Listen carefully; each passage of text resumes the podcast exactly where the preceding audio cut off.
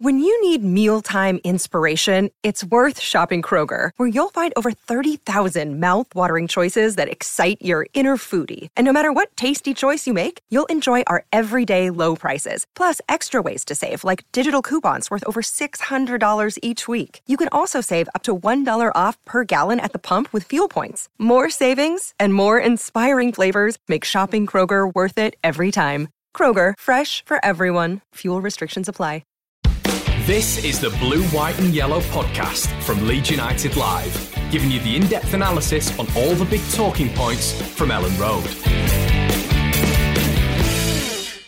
Three, two, Hello, everybody. Welcome back to the Blue, White, and Yellow podcast with myself, Conor McGilligan, and Beren Cross. Uh, we're here to discuss absolutely everything surrounding Leeds United. It seems a little bit more positive than when we were last on. I mean, me and Beren haven't been on a, a podcast for a while now, but uh, it's definitely a little bit more flowery on the Leeds United end now after a, a brilliant win at Molineux. And, and, and someone who was at Molineux that night to witness that chaotic game was Beren. I mean, have, have you got over it yet, mate?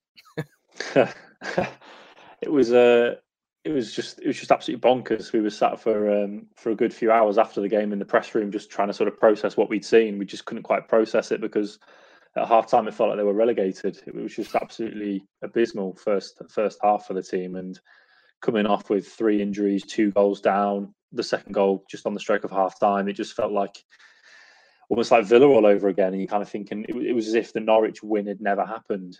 Um, and you're kind of wondering where where they, where they turn from that point. And of course, the red card from Jimenez is absolutely pivotal.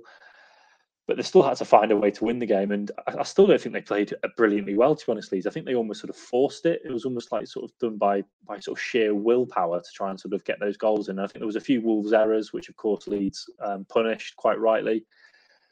But it was just just a chaotic game. Um, but the upshot is it's, it's a, monumental three points, which gives them a seven point gap going through this international break, which could be could be pivotal in the weeks ahead. Yeah, it does feel seismic, doesn't it, Beren? Uh, especially doing that without, you know, I mean, obviously the players that went off, some of our key players, but the players that weren't even available for selection, Kalvin Phillips and, and, and ultimately Raphinha as well. It seems like Leeds being able to get the job done um, it, it, seems huge in in the relegation. Like looking at the relegation picture right now.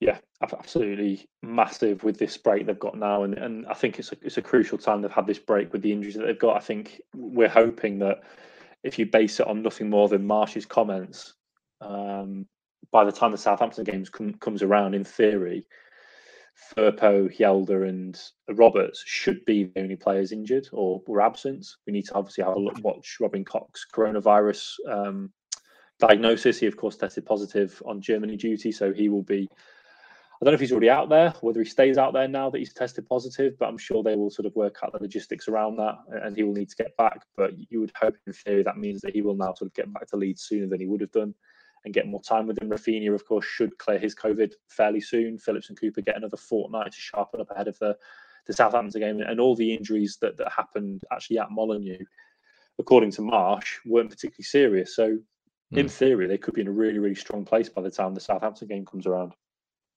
I'll tell you what, though, as well, Beren, in terms of the psychological impact that would have had, not only for Leeds, you know, two last minute winners, um, when you're talking about squad morale and, and, and you know, I just said the confidence boost, but the psychological damage on on especially Burnley, I look at and Watford in terms of you know Everton getting that last minute winner against Newcastle and Leeds also doing it twice, and especially the Wolves game. You think at this at this point in the season, that's absolutely huge, isn't it? And and the impact on these opposition teams in and around the relegation zone, they'll be turning around and thinking, "Goodness me, Leeds really do fight till the end."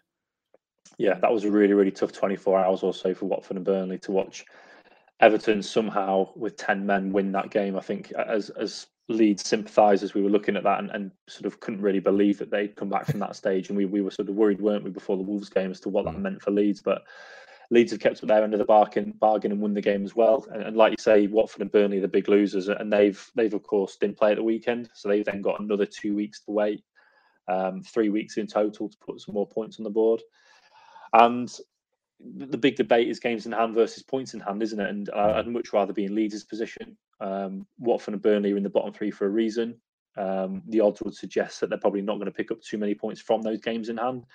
And I think without, I think we're going to go through it ultimately, but sort of off the top of my head, I'm sure I've read in passing that they actually play each other quite. Um, I think those those three sort of all do play each other, so, so they can't all win. So they are going to pick up points off each other, it's going to be very hard for them for one or all of them to catch Leeds. Yeah, hundred percent. I think it's good as well to.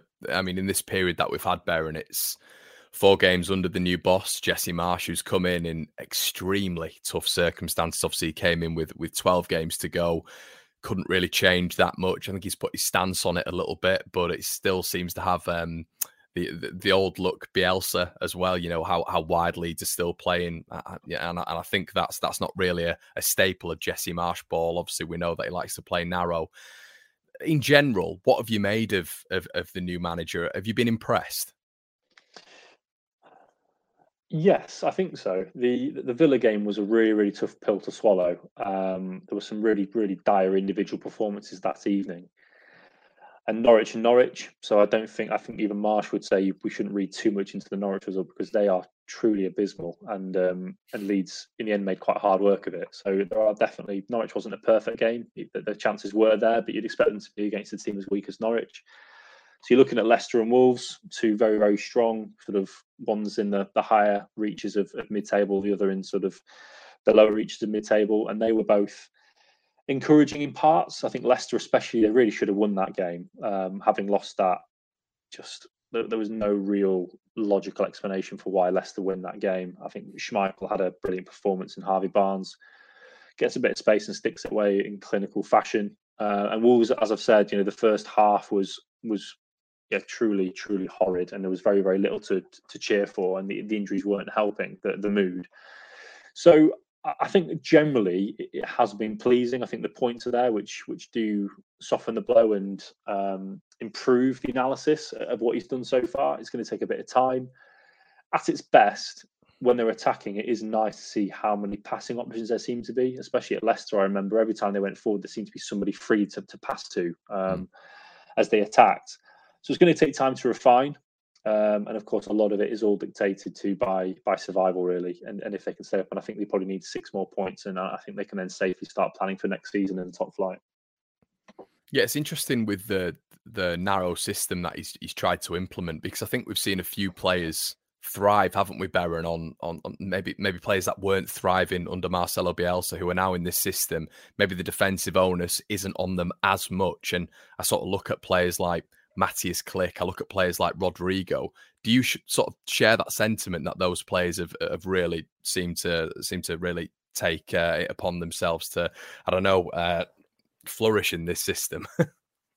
I think Click and Forshaw have certainly tightened up in the middle of the park. Mm. Again, we've only had four games, so um, and it's been so up and down and inconsistent. It, it's hard to draw too many firm conclusions. I think when it's been good, it's been nice to see those two in the middle and, and actually having two midfielders in those two midfield slots. Um, but then again, you know, first half of Wolves, you're looking at them and they're completely overrun and wondering, you know, what on earth is going on, and they're just completely exposed and giving Moutinho, Neves, and, and Podence the freedom of Molineux in, in in the middle of the pitch. So I think Rodrigo again, he's been inconsistent, hasn't he? You know, he has an absolute mm. mare against Villa, comes back and does much better against Norwich, and then again against Wolves. You know, misses that chance at the, the, near post. I think you should be getting better contact on the ball than that early on in the first half after Dan James whips that ball into, into the near post area.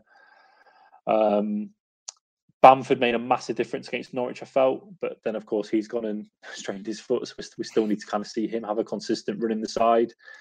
Ayling's probably improved a little bit, I would say, especially at right back. I think we, I think we all prefer him at right back to to, to centre back. Hmm.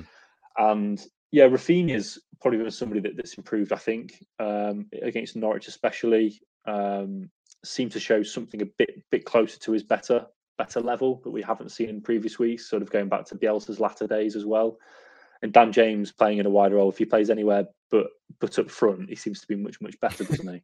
yeah, he does, hundred percent. And it, it, it's interesting when you talk about. I mean, we're talking about on the field here, Beren, but off the field as well it seems like there's a real unity about the lads. And obviously, you know, when it when when when you're getting results like you know two two on the bounce, you're obviously it's going to be easy to draw that conclusion. But it does seem like you know we heard rumours of of Jesse Marsch speaking to Rodrigo individually after the after the Norwich game, him speaking directly as well to to Raphinha. Raphinha saying he wants to take more responsibility and do X, Y, and Z. Obviously, back to Rodrigo as well, putting him in that leadership group. Seems like Jesse's getting it right at the minute in terms of just putting his arm around the shoulder of a few of these players, doesn't it? Yeah, I mean, not even rumours. I mean, Marsch is coming out and saying it. You know, he spoke to Rodrigo after the, the Villa game. I think Raphinha has gone to him and said he wants, like you say, there's there's more of a, a two way conversation on, on how um, the players want to do things, and they go to Marsch if they can approach him and ask him questions and put their own ideas forward. Hmm. And I think you know, I think we will time will tell on how this approach plays out. But certainly initially, it does feel nice at least to see them celebrating in the way they do on the pitch together. You know, it's been a long time since we've seen a Leeds manager out on the pitch actually with the players celebrating at full time. I mean, Paul Heckingbottom didn't have too many victories to celebrate, did he? So we're going back a, we're going back a real long way since we've seen um, yeah. a head coach like that going out and sharing it with the players at the time. So the leadership council seems to be something that Marsch wants to pursue. He's of course made it bigger. He's brought Bamford, Phillips, and Rodrigo into it. So joining with those those four lads in their early thirties that you'd expect to be in there. So I think time's going to tell, but uh, it certainly seems and feels positive. Um, but but it just feels so um, transient the conversations mm. about Leeds at the moment. Because if you'd asked me at half time in the Wolves game, we'd be, we'd be saying very very different things, wouldn't we? Yeah, it's, it's it really is interesting. That's why I, I, I wanted to ask you about the, the mix of systems and and it being a, a little bit Bielsa esque still in terms of you know a, a, lot of our goals are still coming from out wide but it, it, does it does still seem that the players are adapting to the system. Beren, I mean, we we saw Rodrigo talking to Jack Harrison, didn't we? Quite firmly after the first goal was scored, and he looked like he was telling him where to go. And Jack Harrison wasn't didn't look like he was being that receptive. But uh, it, it, still seems that there may be a little bit of confusion within the system, but it seems like there's a, a little bit of a, a, fusion between the two systems that are, that are working in Leeds' favour. Yeah, it's going to take time, isn't it? I think that's why the yeah. international break such a, a, crucial time for him in, in, getting some actual time on the training pitch with the players, and then, of course, Chelsea winning in the FA Cup means they're going to have another fortnight break after the the Watford game. So we're only going to have two games, and then we're into another, effectively another international break, really. But that's going to be a, very very useful two weeks with with with no players going away mm. on international duty. He's going to have a full complement of players to work with for what will be the run in. So it's going to take time. I think we've seen we've seen little flashes of difference. The pressing is clearly different. Um, they counter press. He's at least trying to get them to counter press more. You can see he's so expressive on the touchline when they're not pressing in, in, the right way, and especially in those those earlier games, the, the, first two games, just absolutely bellowing at the players and sort of mm-hmm. shouting why they why they say passive, why they staying man to man. They should all be converging on on the same Wolves player, but you'll get good teams passing through that. I mean, on, on Friday night, Molineux, you could see that they were pressing aggressively in the first five ten minutes. They were trying to sort of bear down on the Wolves fullbacks, but all it takes is one pass, and you're into mm. Moutinho and Neves. And as I say, they've got a complete acreage to play with. So it's something they're going to have to work on. You know, Marsch is aware of that. He's not got carried away in any of these press conferences. You know, he keeps saying there's, there's a lot more work to do to keep the, the, the destiny in their own hands. Is the way he puts it on Friday night. So it's still a work in progress. You know, we have seen, still seen some jitters from the defence. You know, Llorente and Struijk were not good in that first half, and Llorente goes off injured, and Struijk only just about improves in the second half. So there are still a lot of things to work on. But I mentioned this in a piece on Saturday morning. But at the end of the day, as long as they're picking up points, I don't think any of us care. I think we're, we're at the stage now where it's so late in the season.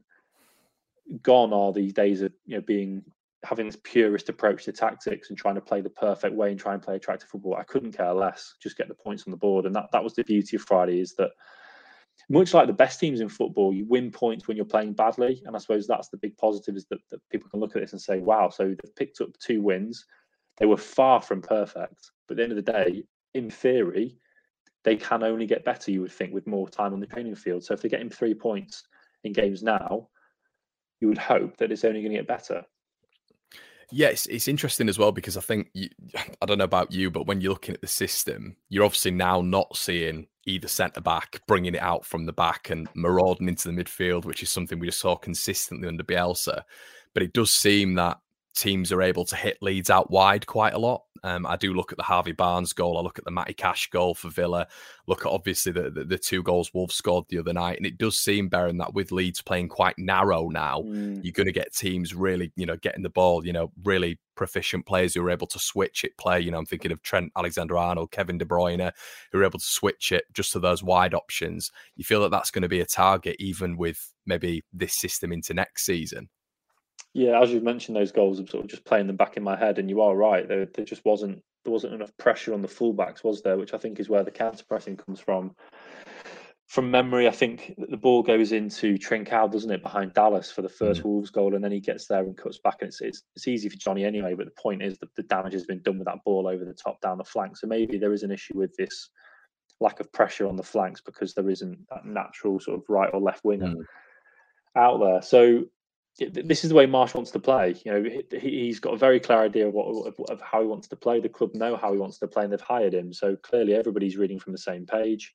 Mm-hmm. This is why they hired him to play this way. He will be aware of the issues and the weaknesses and the system he wants to play, and he will know it's his job then to counter those weaknesses and to bury them and make sure they, they aren't weaknesses. So it's going to take time, but as I say, hopefully with a very, very hardworking and open minded group, as he said a few times, they should solve those issues in theory. Um, we will have to see. I mean, like I say, they need they need six points, and I think we can all really breathe a sigh of relief because I can't see enough of the teams below them. I mean, I think 35 or 36 points has been the average anyway for safety in, in the last 10 years or so. So it would take a better than average performance from the teams below them to actually go beyond Leeds if they did, if they were to get to 35 points. So um, get the two wins, beat Southampton, beat Watford, and then we can then we can uh, we can relax. I think.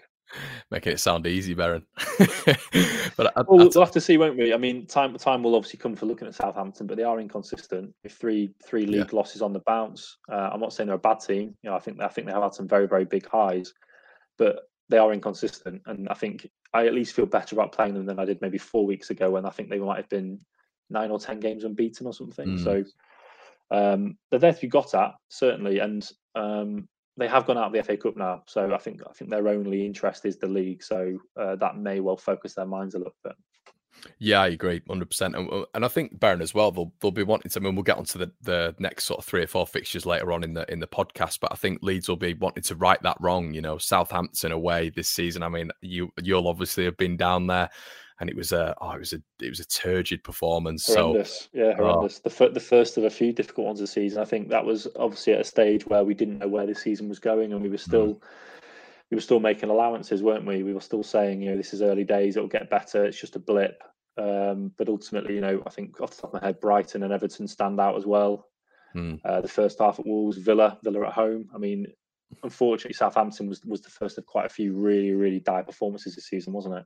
It really was, Beren. Yeah, you're right. And, and you mentioned something just there about the players, you know, effort at the minute.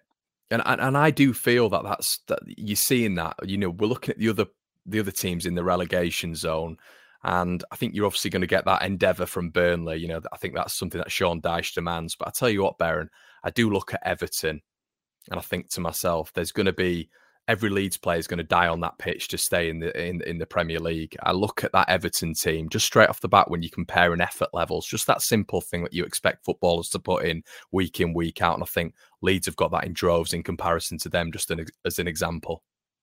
Yeah, it's hard for us, isn't it? Because we're on the outside looking in. We're obviously Leeds biased, so we will obviously always try and look for the positives on the Leeds side, and, and it's hard unless we're we're on the Everton beat, watching ninety minutes every single week and, and interviewing their players and manager to really get a proper handle. I think it can be we can be a little bit presumptive, can't we? Because we we're obviously we want we want to believe that narrative, but I think from what you read, you have to trust what other people are writing who do follow Everton and and like you say, follow the pundits on on TV and what they're seeing as ex pros.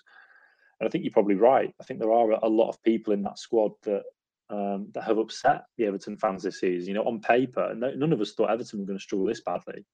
I don't think we maybe thought that Benitez would have an easy ride of it at the start of the season, but on, on paper, they've got some very, very big talent in that in that squad, and they shouldn't be mm. anywhere near this this size uh, this side of the table. So clearly, there are people there who are not either listening, not taking on board the tactics, not applying the right kind of effort.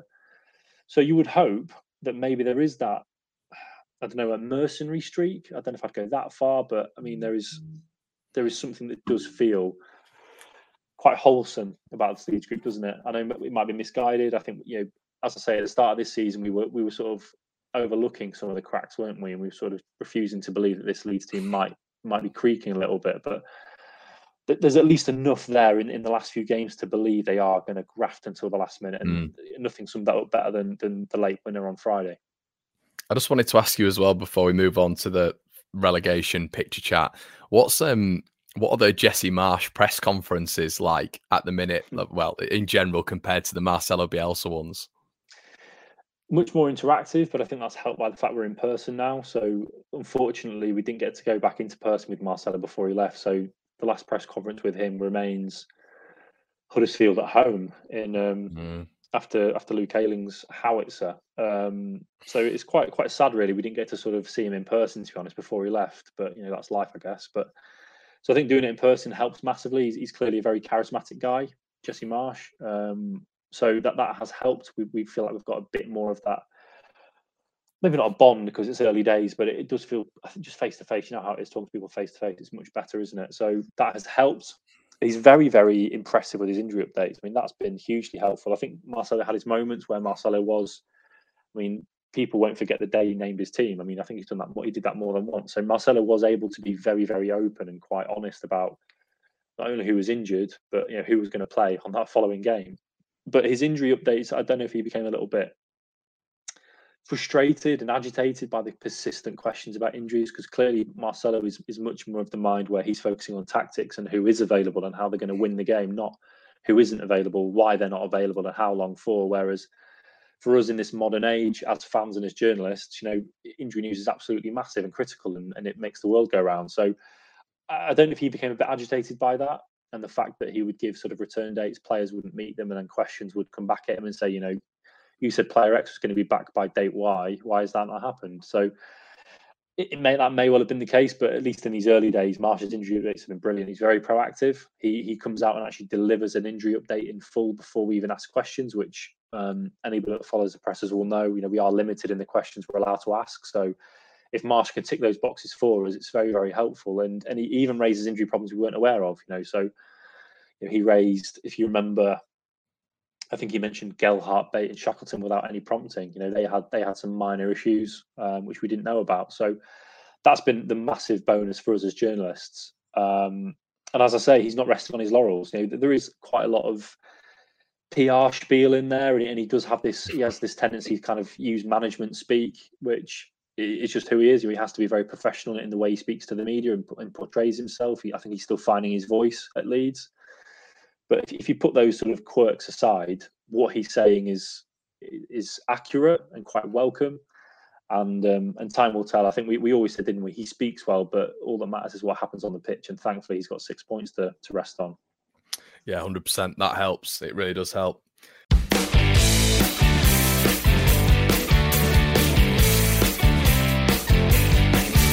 So, the relegation picture Beren. We yeah. this is this is obviously prevalent now. Uh, it's it's what Leeds fans are all discussing on social media in the houses. I mean, I'll be honest, Beren. It's all me and my my dad talk about at the minute. is going down and analysing every fixture and thinking, can mm. Sean Dyche pull this off? Can Hodgson pull this yeah. off? And, and just trying to convince ourselves and reassure ourselves that Leeds are going to stay in the division. But well, I mean, just looking at the general fixtures, and I think we've we've we've already spoken about Everton and Everton. I think with the running have have a, have a lot tougher games than than than well many of the others really down there. Um, yeah. With the likes of West Ham away, Burnley away. I mean, Everton's away form has been dreadful this season. I think the worst in the Premier League. Uh, West Ham away, Burnley away, Man United at home, Liverpool away, Chelsea at home, Leicester away, Leicester at home, um, Arsenal away. I mean, that is, I mean, just off the bat, Beren, just a general listen to that list, that's that's not a good running, is it, for Everton? No, like you say, just looking at Everton's there. So away at West Ham uh, after the international break, not easy. Burnley, Everton, you can't get a bigger six points. I mean, that is absolutely monumental. Whoever wins that has got to be feeling massively confident. And I think I think Leeds will want a draw in that game, won't they? They'll want Burnley, mm. Everton to play out a draw. Man United going to Goodison. I think this Goodison factor has been talked up a lot. We know Man United can be inconsistent, but we also know they can turn up and they have got the weapons to hurt Everton. Hmm. Um, Palace um, at Goodison has been postponed, so that that will need to be rearranged as well. Um, the mid-table teams are interesting, isn't it? I think the closer you get to the end of the season, the more you can have you have more teams on the beach. Which I think, from Leeds' mm. perspective, the Palace away trip and Brighton at Elland Road, they could be quite critical games. And I'm hoping that, especially if Palace are marching on in the FA Cup, um, I'm hoping Leeds will find those two teams on the beach and maybe a little bit distracted. So that they could be the, the, the matches that Leeds fans are looking at, and, and they could be the unexpected points because I think most of us are focusing on, on Watford and Brentford, aren't we? Mm. So they they could suit Leeds, but for Everton and yeah, um, Liverpool, Chelsea, Arsenal, all in the in the good, final five. I mean, it's brutal. I mean, they've got to be looking at, as I say, Burnley away and Brentford at home. But Brentford mm. at home is the second to last day of the season, so yeah, it's not easy at all. I guess with the three games in hand, Beren, a lot of Everton fans are talking that up at the minute and, and general fans are talking that up. Obviously, three games in hand, and you know we've we've just discussed here that you'd prefer points on the board, but it's it has got to be a little bit of an advantage for Everton down there, hasn't it? You know, obviously, I think we've got however many games to play left. I think it's uh, let me just check now. I think Leeds have got is it eight games to play? I think it is. Yeah, yeah eight, eight games, eight to go, and then Everton have eleven. But but like we've said, if those fixtures are, are certain teams, it's going to be extremely difficult for them to get points on the board. Absolutely, yeah. I think it's a safety blanket. That's mm. basically saving them psychologically because they're looking at all the bad results they're having, and the only thing that's stopping those players completely imploding in their heads is the fact that oh, don't worry, we've got three in hand on Leeds. We can we can play as poor as you want week in week out, but we've still got these games in hand. And ultimately, you're going to run out of games, fellas. You know, you need to actually start picking up some points and getting some wins. So um, as I said, you, this is this is an argument we have every year, isn't it? In football, you you look at the mm. teams either fighting for promotion or in the relegation scrap, and you're saying you've got games in hand, but you're down in the bottom five for a reason. It's because you're not winning many games. Just because you've got them in hand doesn't mean so. Three games in hand there. Some Everton fans will be subconsciously or not thinking that's nine points. We're going to be 13th with those games in the hand. That's not how it works, lads. That's not how it works. So it is it is just that safety it's that reassurance that, that their fans and their players need to believe they can improve and pull away from this mm-hmm. and that they're in a false position but all you got to do is watch everton and they're not in a false position true no very true and like you've said Beren, if you're looking at 35 36 points to keep you up I mean, that's another 10 points on what Everton they, they need. They need three or four wins or three wins and a draw, don't they? Yeah, they, they really do. And I think that's where you've got to look at Goodison. And and it's interesting with Everton, isn't it, Beren? Because you do turn around and think, ah, they're too big to go down. They've got too many yeah. quality quality yeah. players to go down. You look at Anthony Gordon, Richarlison, Dominic Calvert-Lewin. Obviously, they brought in Donny van der Beek, which doesn't look like it's worked. But you know, Everton have they've got a top so they've got realistically, they've probably got a top 12 side, haven't they? So you do look at that, but when you're down there, you really have got the big personalities need to step up and and take the game by the scruff of the neck. And it doesn't seem like they're doing that at Everton at the minute. No, I mean, I, I just look at their, their last team now. Um, Michael Keane, once of England. I mean, mm. he could be further from the England team right now. Mm. Ben Godfrey uh, at one stage was was sort of mentioned in the same breath as Ben White when he was coming out of Norwich. He was seen as that ball playing defender in his early 20s who would go on and play for England and, and be, you know, it's like with young English players, they get a big transfer fee. Obviously, Everton took that plunge on him. He's had his injury issue. Seamus Coleman has had a good career, but from what I've read, it sounds like when he gets exposed, it can be quite cruel. Uh, and I think I think the Spurs game might have been particularly bad for Seamus Coleman. Allan, I mean, I don't know how much you watched Everton last season, but I thought Allan was actually really solid defensive midfielder for Everton last mm. season. Mm. Once mentioned with PSG. I mean, that's the sort of player we're talking about in Doucouré. He was at Watford and he was, along with Troy Deeney, considered the crown jewel there. And, and as I say, PSG were being talked about as a possible option for him. They were. That's just not happening. I know he's had injury issues. Richarlison, we all know about his the most inconsistent, typical Brazilian player you can think of. You know, one one minute he plays like Pele, the next minute he's playing like a fat Adriano. I mean, it's, it's, that that is kind of the way he his form fluctuates. Demarai Gray had his moment. You know, he had his five minutes earlier in the season, but again, he's now showing why Leicester weren't too bothered about him. Hmm. Alex Iwobi, Arsenal reject. Amazingly scored that goal against Newcastle, but I don't think any of us think too much of Alex Iwobi. But again, came out of the Arsenal system. You think he is he shouldn't be in a relegation scrap, you would think. No, no. Um, and then the obvious ones are you know, Dominic Calvert-Lewin is probably the way the Everton fan base will look at it and say if he plays more than 30 games in a season, we get enough goals to, to not get in trouble. But he has just had crippling injury issues this season. Um, Dele Alli, the wrong buy, wasn't I, it? I, it the wrong, I don't wrong think we even need to talk about Dele Alli. I think we all know the way his, career is going. It's, it's quite sad, but you're not going to bring Dele Alli in from Spurs, where he's he's not looked himself for two or three years, and expect him to get you out of trouble. Hmm. Donny van de Beek has a great game against Leeds, but I've not really heard heard much about him since then. No. Andros Townsend was was decent in the first half of the season, but he can't really get a game now. He's got, an, he got an awful injury as well, Beren, at the weekend. So I think that's him out for the season. Townsend did, did he? Yeah, yeah. Oh, okay, that's sad to hear. Well, I mean, I, I think there's a lot of names there, isn't there? That's that's a Mm. lot of really well-known footballers, which is why a lot of us are shocked. And our general position is they're too good to go down. But you know, the proof, the proof is in the pudding, isn't it? And Lampard's got a massive job on his hands.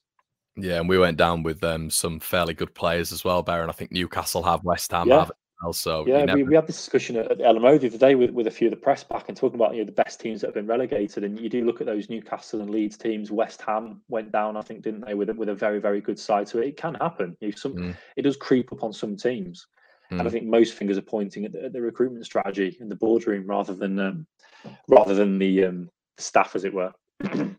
Yeah, um, so we've touched on Everton. Watford are an interesting proposition, aren't they, Yes, Beren? They're, they're, they're, a re- so.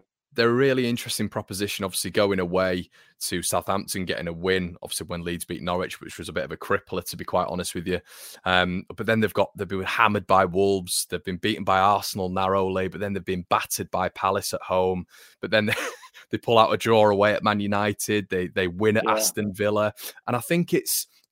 I think I look at Watford. I don't know about yourself, but I think they're probably the most likely to get out of it because, similarly to Leeds, they seem to have a little bit of an unexpected result in them. yeah, that's that's a fair point, really. I mean, we, we were just talking about Southampton, weren't we? And, and their run of three losses, and of course, one of those was to Watford, which was a completely Yeah. freak result, and none of us saw it coming. Emmanuel Dennis uh, has been very, very good for them, and, and I think, as we know, there's always that one relegate team that gets out of trouble because they've got one striker who can just bag one every two games or one every three games, or just pops up with that important goal, and he might be that guy for them.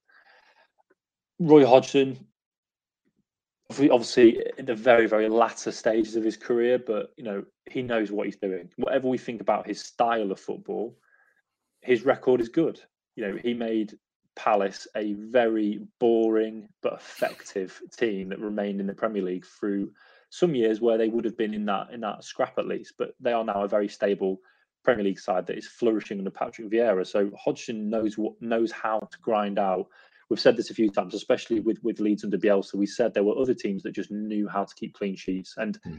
Old Trafford nil nil. That that sums up the way Watford will think they can stay up. They go to Old Trafford and get a point that nobody expected by keeping a clean sheet. And as you say, we're looking at their fixtures. So they're on they're on 22 points. So if you're being kind, they need four wins. But Yeah. yeah, you maybe saying if not five wins, then four wins and a draw or two Mhm. which is a big ask with uh, they've got nine games to play so they need to effectively win half their games to stay up but the fixtures you can at least see options for them clearly they need to beat leeds they absolutely have to beat leeds then the next week they have brentford who have shown shown some signs of recovery but again from what i've i've read and i only saw the match day highlights but brentford at leicester seemed like a team that were heading for the beach. To be honest, I think they they got their wins, didn't they, recently, and they may well Yeah. be on the beach soon, sooner rather than later. So they're two massive home games back to back that Watford have got.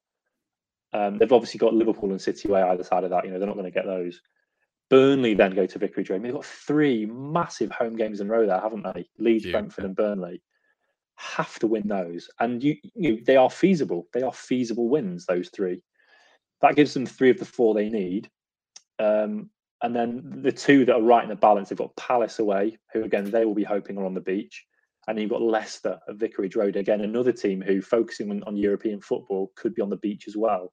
Mm. And then it's Chelsea away last day; they won't get anything from that. Although I know on the final day, very very weird things Yeah. happen. But you can at least see the makings of of Roy Hodgson's team sort of there, can't you? You can you can believe in some universe how they get three wins there.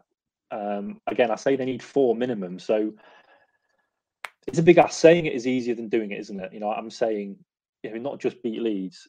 That's not enough. They then need to beat Brentford. They need to beat Burnley at home. That's nine points they need in a row at home and then they still need to go to Palace away or have Leicester at home and get something from them. So it, it's a big ask, but unlike Everton, you can see on paper at least why Watford will believe if they turn up and actually take their chances, they have the opposition they can beat.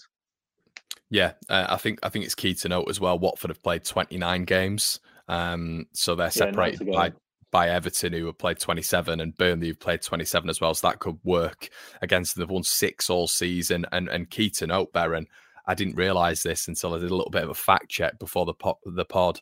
Um, they've lost eight in a row at home. Um, that that that includes a three 0 uh, loss to Norwich at home, and they've only lost. They've only won uh, two all season at home, which I think we're in agreement, Beren. If you're to stay up this season, you simply have to make your home ground a fortress. Yeah, and I just said that with um, with Watford, especially there, they've got three very appetising home games there, but they have to win them, don't they? They mm. simply have to win them. I forgot to mention they, they do have Everton at home as well, yeah. which is another home game, which on the, the site I was looking at wasn't showing, but I've just found it. That's another game they need to play. So that again, if they want them, there are four wins they could get there. But as you say, mm. Conor, nothing in the entire season suggests they're going to get those four wins easily and that's that's right, isn't it? It it does it does come to this psychological thing with fans. It definitely does with me that you uh, you come into these games and you think to yourself, yeah, but if Watford get three wins here, if they get a draw here, but then you look at it, they've had what uh, is it four wins all season? Uh, six wins, sorry, all, all season, and it's a massive ask for for a team to pick up. But but I guess Beren, it's it's this relegation running. Very strange things happen, like you've said. Other teams, you know, the, the middle bracket teams. I think yeah. Newcastle, Newcastle have to feature against a couple of these teams, and if you're Newcastle, you, you're pretty much done. Probably looking at next season. So that's I guess that's got to be taken into account. Um, but yeah, uh, I'll tell you what, let's move on to Burnley. So uh, Burnley's fixture. I don't really want to touch on Norwich. I don't really see the point. No offense, any Norwich fans. Down, aren't they? they are down. yeah, I think Norwich are, are pretty much. I mean, they're, they're, fans and journalists. I think are accepting it anyway. I mean, we spoke to some of their journalists at Elland Road, and I mean, yeah. they've been accepting for a few weeks, but losing it at Leeds really was their last chance. Yeah, hundred percent. And obviously with with Everton and Leeds picking up points as well, I think I think that's signed, sealed, and delivered for Norwich. But Burnley's another interesting one. Um, Burnley, obviously, they've got City at home. Um, they've got two games on the bounce at home, actually, City and Everton. Then they go to Norwich. Um, then they go to West Ham. Then they've got Southampton at home, Wolves at home, Watford away, uh, Villa at home, uh, Spurs away. Obviously, where they, they, beat Spurs at home, didn't they? And then Newcastle at home. So I do look at that, Beren, and I think with a few games in hand, you, you do expect, you know, I, I, did just mention Watford could could potentially get out of it, and of, of course any team could, but the likelihood is maybe is is is it is it Dyche time or is Dyche time is, is, that is that worn out? Do you think?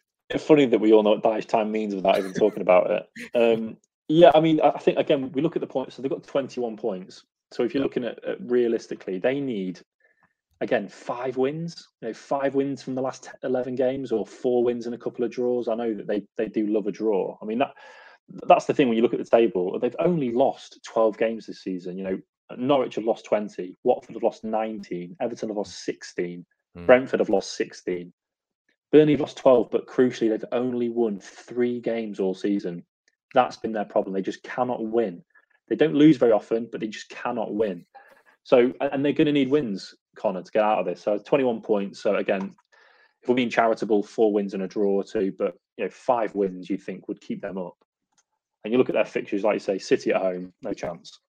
But Everton at home, we've already talked about it. Massive six points for both teams. They absolutely have to go for that that game. Norwich away, Norwich are down. You would even with Burnley, you're thinking that's that's got to be three points for Burnley. You would think. I mean, we've seen they've got signs of life. Weghorst has looked half decent. We know Nick Pope is an England goalkeeper. Know, he can keep well. a clean sheet. Cornet. Cornet can, again a bit like Richarlison, very inconsistent, but on his day, as mm-hmm. we saw at Elland Road, can bang a goal in. Um, West Ham away for Burn for Burnley. West Ham, They should have enough for them, even if they are focusing on Europe. Yeah. Southampton at home, they could be on the beach by then. Southampton, Wolves at home, another team who are in mid-table. I mean, you look at these games, and these are winnable games if these teams haven't got much to play for. Watford away, uh, we've talked about Watford; they need to win that. Burnley clearly need to win that as well. That's a huge six-pointer. Mm. Villa at home for Burnley. Villa, they have got a bad game in them, haven't they? I mean, they could be on the beach by then. Tottenham away, I think. I think Spurs will have too much. We know how well Harry Kane tends to finish seasons. Hmm. And then, yeah, final day Burnley at home to Newcastle. Um, and they've also got Villa away to fit in there as well as a rearranged game, which won't be easy. But again, it's like Watford, really. The games are there that you could see, Mm. but nothing about their campaign suggests they're going to pick up five wins when they've won three in 27. Are they going to win five in 11 when they've won three in 27? I mean, it just, it just, it makes no, makes no mathematical sense. No, no, you, no, you, you're quite right. They've won one in five as well, and they've got a draw in there. Of course, they have, but they've lost three in the last five. And I mean, it, it's interesting with Burnley, isn't it, Beren? Because aside from Weghorst, aside from Cornet, it's a very, very familiar Burnley side to what we've Mm. seen for. For I mean, you're looking at five years now. You're the likes of Ben Mee at the back, Tarkowski, L- Lowton, Yeah. Charlie, Ta- Charlie Taylor, uh, Westwood, Westwood, Cork. It's it's it is Dwight McNeil. It's it's a very similar side, and you think worked yourself, miracles there. I know, I know, Oh. we're, we're, I know we're saying they might go down, but he, I can't Oh, believe how yeah. long he's kept them up for. I mean, Yeah. he's, he's worked absolute miracles there, and their fans should be building statues of him on every street corner. Hundred percent. And and I've seen a, a few Burnley fans saying, you know, if he, I think they did a poll on on Twitter the other day, twenty percent said they wanted him out, but I think that the, the, Oh. the unbe- I mean, I can't believe there was twenty percent, Beren. I mean, you've got to keep hold of this guy for as long as you can. Um, I, I I I don't know. I just think, do you? I mean, we'll get on to your final thoughts on who you think will go down, but do you think you're looking at this Burnley side and maybe that that fuel in the tank has just run out with the with the amount of players that they've got? Yeah, I think there's been a few points this season where we felt they've they've probably gone, and then they've, they've had a result or two, and you think I think it was the, the, the win at Brighton. They won like three 0 at Brighton. You think beat Tottenham as well, didn't they? They beat Tottenham at home. Wow, yeah, back to back wins. And you're thinking, God, I mean, and at that point, obviously, we were a lot more worried as as Leeds followers about about, about Burnley sucking Leeds in. But I don't know. Again, when you actually look at the brass tacks as we have just done, the idea of Burnley winning five and eleven is just just can't get my head around it because I mean you can Mm. believe them getting five draws, but five draws are not keeping them up. I mean they, they need to get I could say minimum four wins, and I can't even see four wins happening to be honest. So Mm. yeah, maybe it has. I mean, we can't say they're all going to stay up. Um, I mean, t- two from that three have got to go. I mean, I know we're not. We don't think Leeds are safe yet. I think they, they still No. need two more wins, but psychologically, at least, we feel a lot better about it. So if we are Mm. Looking at it optimistically, I think Brentford have done enough in the last few weeks. I think Brentford were sliding, but they seem to have sort of stopped that. Yeah, That that flow downwards. So I think they should be okay. Um, it's tough. I think I think Burnley have probably got a bit too much to do, to be honest. Yeah. Okay. Um. So, I mean, we've we've we've briefly spoken about this, but do you think it's 35 points this year, Beren? That keeps the team up. I've just said Burnley have got too much to do, and then they've got Everton at home. Like if they beat Everton, it's just it's just changed again. They've got a good run. Uh, Burnley have got a, let's let's be brutally honest. Burnley have got a favourable run that, that they have, haven't they? They've only got they've only got a four point gap to Everton, and one win just as we've seen with Leeds, one win can change everything. Two wins Yeah. can change everything. It's just it's football, isn't it? I mean, this is why we Yeah. love it because anything can happen. Um, like I said, final day, Watford away at Chelsea. Nobody's giving them a chance, but somehow blag a two one win. It just you, you, you've seen it. How, how many times we watch match of the day on the final day of the season and watch these these games as they split between the matches, and and, and some team manages to dig themselves out. It's it's great for the broadcasters. It's not too good Yeah. for the for the heart rate. yeah, you've got to think that any anything beyond 35 is maybe a little bit too much. That's what we're hoping. I think I that's think- that. yeah. That's I think, all. I think th- this season has been a slightly lower quality, hasn't it, when it comes to points? So I think, I Mm. mean, I mean, I'm saying Burnley need five wins. They might need four, given given the way the points totals are going. But if, like you say, if we're looking at history, then I think 35 should virtually guarantee it.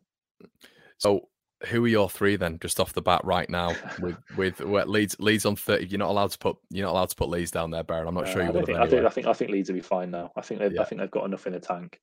So, Um, your- your Norwich have three. gone, obviously. Yeah, Norwich have gone. Um, Everton, of course, have got Everton have got the position. So Everton have got the position everybody wants to have, which is 17th, and the games in hand. Mm. But you cannot argue that Watford and Burnley have got the fixtures. Like they have got winnable games. I just I think Watford's fixtures look favourable, but I just don't know if they've got enough weapons in the team. Mm. I just don't think they've got quite got enough quality on paper. So I think Watford will go. And I think amazingly, I think I think it could come down to Everton Burnley. Um, Going to stick your head above that parapet. Yeah, I, I, th- I think Burnley might do it. Burnley, yeah. I don't. I've just taught myself. I've, I've changed my mind about three times in two minutes, but I don't know. Dyche knows what he's doing. Dyche Dyche is that's his bread and butter down there. They can Dyche keep time. clean sheets. I don't believe Everton can. I know they did the other day against Newcastle, but you know it is Newcastle in the day. Newcastle have improved, but you know they aren't world beaters yet. So no, no. yeah, I think I think if I'm if I'm going to stick my neck out, I think Robertson, but Watford, Burnley, and that comes down to Lampard's inexperience in a hmm. relegation mm. scrap um, with a team which is got incredibly low morale and the fixtures are not easy for Everton, are they? No, no. Um, I would agree with you, Beren. I'm going to go. I'm going to go Everton, Watford, and Norwich as well. Everton in the Championship, it just doesn't feel right, does it? No, but there's some. Obviously, it's, it's, never been seen, so there's some, there's, some, there's, some, Beren, there's some sick part of me that wants to see it as well. So uh, yeah, you I, said I, it, Conor, not me. I'm, um, I'm, not, I'm not having Everton fans come after me. yeah, come come after me instead. But um, and I think I'd wanted to touch on this as well, Beren. I think the key part of all of this, when you're looking at Leeds and you've got a lot of confidence with Leeds, is probably the fact that now that not not only is the momentum back to back wins and we've got you know a home game next up, but the injuries returning are absolutely huge psychological boosts, aren't they? We've just spoken off air as well about Leeds not having that that uh, you know tougher injuries. I think we've just said, haven't we? There that it's Roberts, Firpo, and Hjelde who are going to be out, but the rest are probably going to be hopefully touchwood fit for Southampton. That's a massive, massive boost for Leeds United. It's almost like a couple of new signings coming back, isn't it? Yeah, it feels it feels bizarre to say it, doesn't it? Because we have just had this season of constantly looking at having four or five or six players out mm. with quite a weak bench. But I mean, you almost get a bit giddy at the thought of. I mean, I, I, did I did a piece this morning on. I mean, Diego Llorente might not start again this season. If he's had the mm. injury, he's had some poor form. Liam Cooper's the club captain. He only needs one chance, and he's back in the team, and he's not getting dropped again. There's no way Jesse Marsch is dropping Liam Cooper once he's back no. in. No. Robin Koch is locked and loaded, fully fit. I know he's got COVID, but all being well, that won't lay him low for too long. Looked very good at centre back as well, didn't he? Yeah, and if Llorente does need a bit of time off this international break, it just opens the door. And imagine having Llorente at Spain international on the bench for the last um, eight games of the season because mm-hmm. he can't get in the team. I mean, that, that says it all, really. I mean, again, the excitement of thinking about Klich and Forshaw absolutely scrapping just to stay in the team because Phillips is coming back. I mean, imagine that as, as a pivot. Phillips with one, with one of those 2 mm-hmm. um, left back, of course, is where we are a little bit lighter, of course, and Firpo being out means that Dallas is, is virtually uncontested there. But again, we know Struijk can do a job there. I don't know how It'll be different to Bielsa's system because that flank is more exposed. But I wonder if Struijk would suit Marsch's system at left back, um, mm. which would then accommodate Koch and Cooper in the middle potentially. But I think all being well, Dallas probably keeps that place. Ayling, we know, keeps his place with with Shackleton there to, to provide competition with Dallas as well. Yeah. And and yeah, if you if you've got Harrison, James, Raphinha, Bamford, Rodrigo, Gelhardt, all fit and available, you, you can't do any better than that. I mean, that Leeds will be at least in a position where there'll be no excuses. You know, there will be no, we didn't have player X, Y, and Z for the running. Um, if we can keep them fit, the record has been so sort of good so far under Marsch. He's been very, very honest and, and very diligent with, with how he's looking after these players. It will it will feel so bizarre seeing a bench that strong against Southampton. He almost seemed when I was listening to his post match um, conversation, I think he was doing something with Sky or just LeedsUnited.com. He almost seemed frustrated with himself that he he thought that he'd got the Bamford call wrong. He was sort of to and fro with himself before the game whether or not to start him. And he said right yeah. at the end of the interview, he said, I might have got that one wrong. And it's it's interesting how he's very sort of critical. And as you've said, Beren, he's he's very, very self-aware and uh, an understanding of the predicament that Leeds are in. And, and it, he's got such a tough task, hasn't he? As so has Rob Price. Um, he's had a tough task all season, but bringing these players back at the right time and ensuring that they're not coming back with a niggle is absolutely pivotal with eight games to go. Yeah, it's a bit of hindsight as well, isn't it, for, for Jesse Marsch? I'm sure he's just beating himself up, but I think I don't think any of us were, were too concerned about Bamford starting. Of course, he, he had the 45 against Norwich, and there were no real serious problems. They said maybe a bit of fatigue, but but no real injury issues. And I think he has. He's oh, Bamford clearly isn't 100 percent fit yet. You know, he's clearly managing that foot issue. You know, all it took was one awkward landing, and he and he felt it, and he and he didn't want to take any further risks. So mm. I'm sure Marsch will beat himself up, and um, but they, they, have to manage it, and, uh, and, you have to play him really with the way he played against Norwich. You you had to put him in from the start in that game. So, like I say, hopefully with these two weeks, um, he will able to let it settle down. And and thankfully, as Marsch said, Bamford was was was in tears mainly because he was just disappointed that he just couldn't help the team. It wasn't because his foot had gone completely and he'd ruptured anything and it, and it was a season ender. It, it was more just the frustration, I think, and you can understand that. It's been it's been a brutally hard season for these guys, and they're not robots. They're paid to play football. We know they're paid very very well, but they just love doing it. It's what they mm. it's what they love doing, and when you take that away from somebody, really really hard to take, especially in such a public setting. It's exciting as well now with the I don't know if you feel quite similarly, but when Cresswell came on, um, I mean, he seems like such a dominant figure in, in the back line, and a lot of Leeds fans are, uh, you know, future captain, etc., etc. But you've just mentioned Diego Llorente. A lot of the centre backs now have have a real fight on the hands, don't they? Because you look at Phillips coming back, and obviously Robin's going to be taken out of that DCM role, um, sorry, that, that that pivot role with whoever's going to be next to him. And and it looks like now there is you're looking at probably four or five, potentially even five or six when your elders fit all absolutely f- fighting for that centre back part, uh, that centre back position. Not only that, but but some fighting for the futures.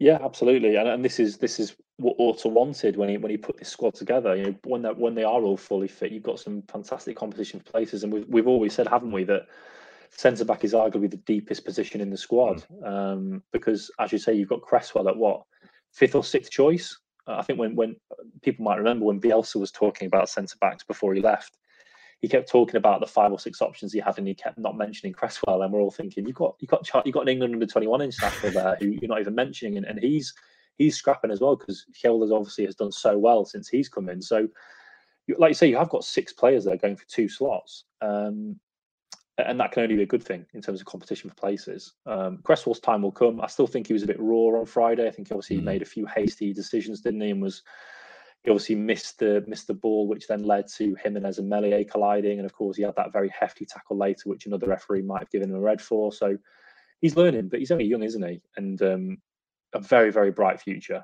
Um, very physical already. You know, sometimes you do get quite frail youngsters coming into the side that haven't got that stature yet, but he'd back him physically in the air against against most strikers. I mean, the, the Antonio game is, probably yeah. the perfect example. You know, he went in against West Ham against one of the most physical strikers in the Premier League, and he and he dealt with him quite comfortably. Yeah, he really did. Yeah, definitely a bright future there. The next three, Beren, for Leeds seem pivotal. I mean, like we've just said, uh, we've we've gone on the other team's fixtures. I don't want to do it throughout. I don't want to really talk about the next eight fixtures with Leeds. Mm. I just want to focus on the next three. Um, so Southampton at home, Watford away, Palace away. I didn't realise Palace have only lost three games at, at home all season. Can't, what, what, what, what a job Vieira's done. Um, but it, it, does seem like these next three games, as we've spoken about, it, it's pivotal because Leeds have got back to back to back wins. Of course, we have, but these next two Leeds still need points, you know, because then you, you've you've almost got fixtures of Chelsea. I think it's Chelsea in, in no particular order: Chelsea, Man City, Arsenal, and Palace.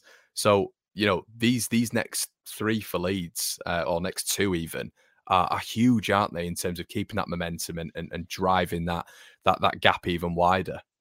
Yeah, absolutely massive. As we've said, um, Watford was always going to be was always looking like that that big game even before mm. the the Norwich and the Wolves wins. We were obviously looking at the, at the fixture list and we were trying to pick out where Leeds could get their wins. And of course, Watford away, as the table would show, is is clearly a game Leeds need to go and win and are very beatable opposition. So that that's absolutely massive. If if, if they can go into that off off beating Southampton, you know that as I've said already, if they win the next two, then by the time we go into that next fortnight break before Palace, I'd, I'd happy I'd be happy to tell people Leeds are safe. You know, I think six more oh, points oh, yeah. and they are they are staying up. So it's huge. You know, that that little that little brace of games they've got before the next break. You they they could go into that next break being being safe and imagine the relief go around the training ground and the club, knowing they can go into those final six matches with with a bit of freedom and a bit of reassurance that the, the um, they can they can sort of play with that freedom and that confidence. So um,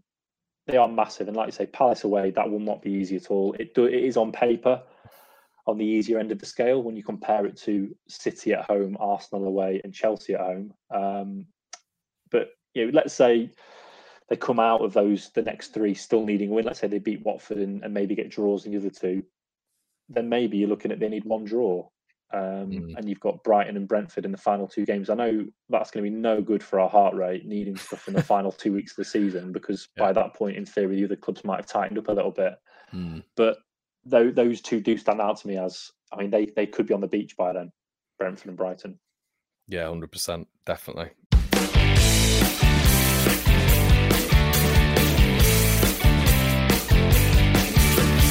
Um, right, okay. Uh, the next segment of the show, Beren. Uh, there's been a lot of chat uh, today on, on social media, and and you know a lot of things going round about about Raphinha. Uh, obviously, Raphinha didn't play in the last game for Leeds United, but there's been a lot of chat about him potentially leaving Leeds United this summer. I mean, this has been going on. I mean, even last season, Beren. Uh, I mean, this guy is he's lit up the Premier League, hasn't he? So many assists, so many goals in such a short space of time. Um, spot a few few rumors on Twitter. Sport, who are a who are a really good sort of European network, have, have said that allegedly uh, Barcelona have put an offer in for him. Um, I mean, I mean, listen, it's all rumors, isn't it? It's all it's all we don't know. It's up in the air. But are you sort of expecting Raphinha to move on this summer, regardless, or are you thinking at the minute that this is just rumors and, and he could he could there's a likelihood he could be here next year? I probably wouldn't say expect. I wouldn't expect him to leave, but I would expect rumors and I'd expect interest. Mm. Um, I think we all know by now that, that Leeds haven't made any significant sales since promotion, really, to offset some of the investment that's been made. And I think we're all expecting more investment this summer. I think we need it, even if Leeds stay up.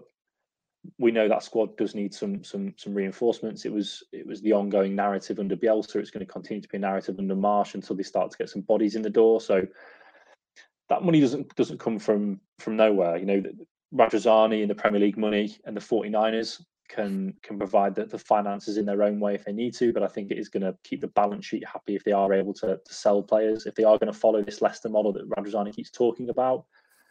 And as uncomfortable as it is, Raphinha, Phillips, and Meslier are the three big ticket items in that lead squad.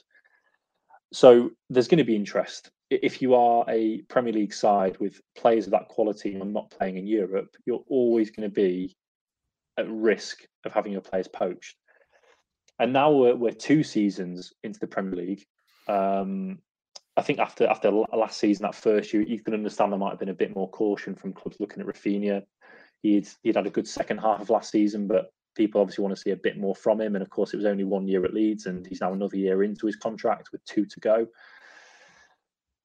they will test the waters, and you would you would not be surprised if if there was a sale of quite significant value this summer. I think if Leeds could handpick, I think if they'd sort of resign themselves to losing somebody for big money in the next 18 months, then I think they would probably handpick after the World Cup because, as we all know, if Raphinha goes to the World Cup and explodes Brazil, you know, it could be a 100 million pound player based on the, the transfer market and the way the World Cup inflates values so I'm sure they would rather it was in 2023, maybe in the January window rather than in the coming summer window. But yeah, we'll have to see what comes in. But yeah, I would be amazed if there aren't some big money offers. I, I, wonder what Liverpool will do now because they've obviously got Diaz, and I think they're probably quite well stocked in, in that area. So I think Diaz probably was their Raphinha signing. So I wonder if Liverpool might back away now. But yeah, you can look at any of the other big clubs and, and see why they would want Raphinha. You know, he, he would he would go into many of their sides.